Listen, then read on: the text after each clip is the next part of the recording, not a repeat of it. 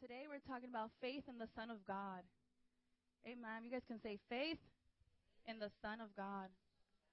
We're going to be talking out of 1 John 5.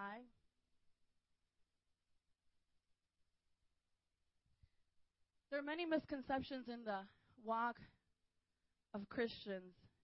I know there's many people in this place who are starting their walk with God who have come back to the Lord, many who don't have a relationship at all. And so, one of the misconceptions that I want to address today is a misconception that we have as Christians. You know, that uh, our walk, our relationship with God is all about works.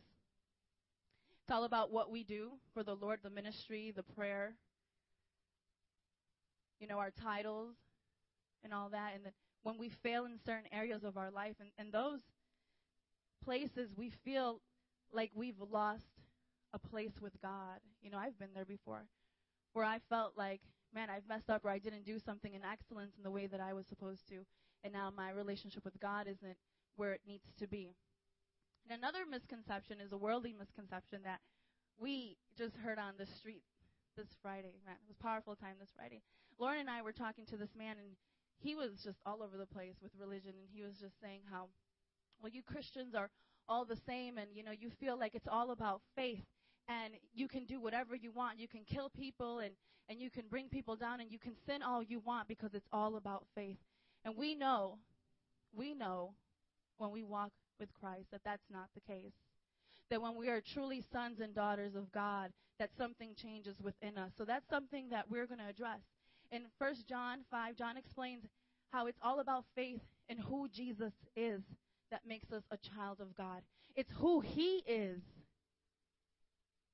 and the faith that we put in Him that makes us a child of God. So let us read. It says, Everyone who believes that Jesus is Christ is born of God. And everyone who loves the Father loves his child as well. This is how we know that we love the children of God by loving God and carrying out his command. This is love for God. It's to obey his commands his commands are not burdensome. For everyone born of God overcomes the world. This is the victory that has overcome the world, even our faith. Who is it that overcomes the world? Only he who believes that Jesus is the Son of God. Amen. Come on. Some of us need to hear that today. The first thing, we're going to go verse by verse. And in verse 1, it says, Everyone who believes that Jesus is the Christ is born of God. When we put our faith in who Jesus Christ is, meaning he is the anointed one, the chosen one, the suffering servant, the conquering king, you know, the one who was prophesied many, many years ago before he came to be. When we put our faith in this man, in the Son of God, we are saved. We are children of God. We need to understand really open our eyes to see who is who is this man. You know, many people in this place have been raised Christian, you know, raised in, in the religion, and we tend to forget who he is, and we throw around his name back and forth, and and you know, just all these these Christian terminologies back and forth, and we forget the true meaning of who Jesus Christ is. You know, Easter Sunday was a few weeks ago, and last week was it?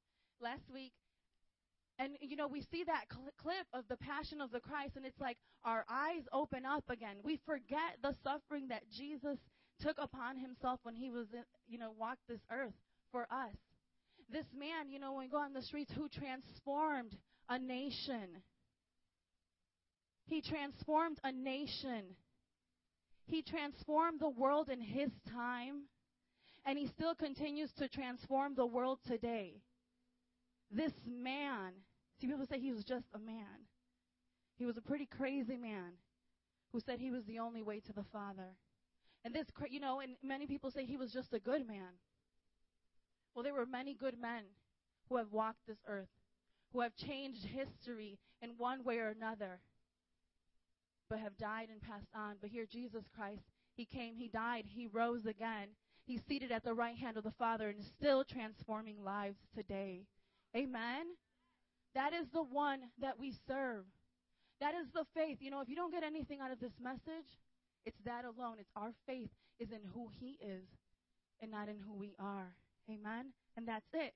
You know, it may sound that simple, but that's faith. It's faith in who He is. Many times we put faith in who we are. Let's go to the to the next verse. It says, "This is how we know that we love." Oh, it says, "And everyone who loves the Father loves his child as well." So if we love God the Father, we're going to love Jesus as well.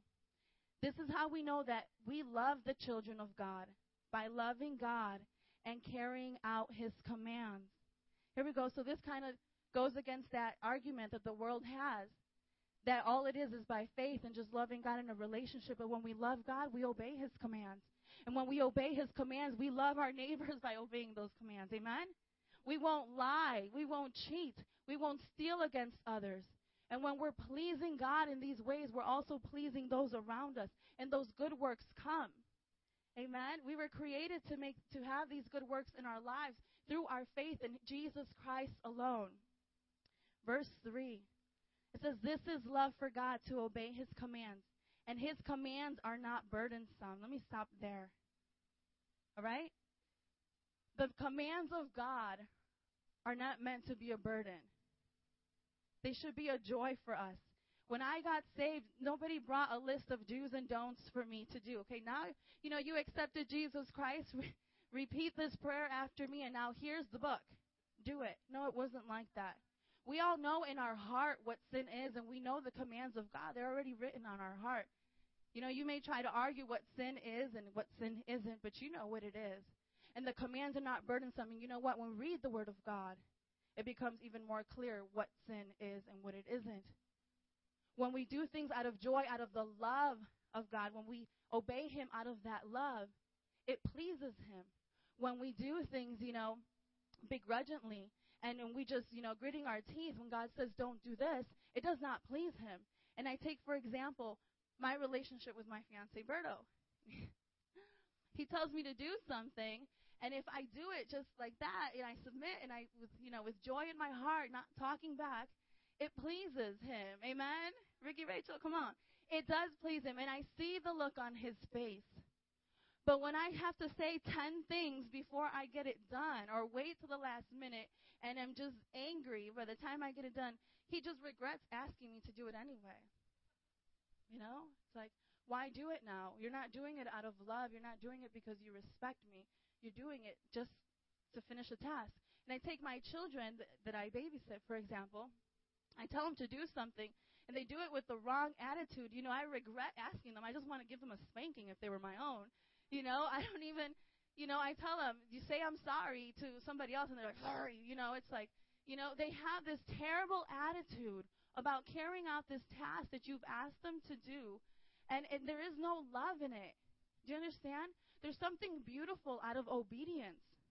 There's something beautiful out of respecting that person who's asking you to do something for them, not because they want to put a burden on you, but because they know what's best for you. They know and understand that if you follow through, the outcome is going to be good for you too. Amen? That's good. I got to remember that. We're at verse 4 For everyone born of God overcomes the world. Oh, really? It says, Everyone born of God overcomes the world, everyone. It's not just pastors and leaders. You know, those who have been in the faith for 20 plus years. It's every person, whether you were born again today, yesterday. It's you overcome this world. And what does it mean to overcome the world? Who wants to overcome the world in this place? Amen. I want to overcome the world, but what does it mean? Turn with me to chapter 2, verse 15 in 1 John. It says, Do not love the world. Okay. So I'm not to love the world, and I'm supposed to overcome the world, right? It says, Do not love the world or anything in the world. If anyone loves the world, the love of the Father is not in him. For everything in the world, the cravings of the sinful man, the lust of the eyes, and the boasting of what he has and does, comes not from the Father, but from the world. The world and its desires pass away, but the man who does the will of God lives forever. Amen? Let's talk about the cravings of the sinful man. These are the things that you're going to overcome now that you believe in Jesus. What are the cravings? Think about yourself. What do you desire? I know the number one thing of, of, among young adults, among us, is always going to be sexual perversion. Let's just be honest. It's there as a man and a woman. You desire that touch. You desire someone to be in your life, to hold you, someone to make you feel special. Am I the only one in this place? Come on. we desire that. It's a temptation, especially if you're single. It's a temptation to have someone come and call you beautiful and take you out on a date and then one thing leads to another your your sinful nature craves that it's pleasing it's not it's not just oh man now i have to go have sex you know like no it's something that your flesh i'm sorry something that your flesh desires you understand your flesh desires this, but you have to be able to overcome because of who He is drugs and alcohol. Come on. The things that, that the world just glorifies and makes it all, puts it in your face. It's fun. This is how you have fun. This is the only way that you can have fun. You can't go to a party without alcohol because then it's going to be boring. You know, people don't want to come to my wedding because there's not going to be alcohol. You know, I, that's crazy. Cravings of the sinful man fighting. Oh my goodness, I have never dealt with so much anger in my life. You know, that is the craving of the sinful man is to tell somebody what you think. Is to tell somebody what's on your mind and what's on your heart.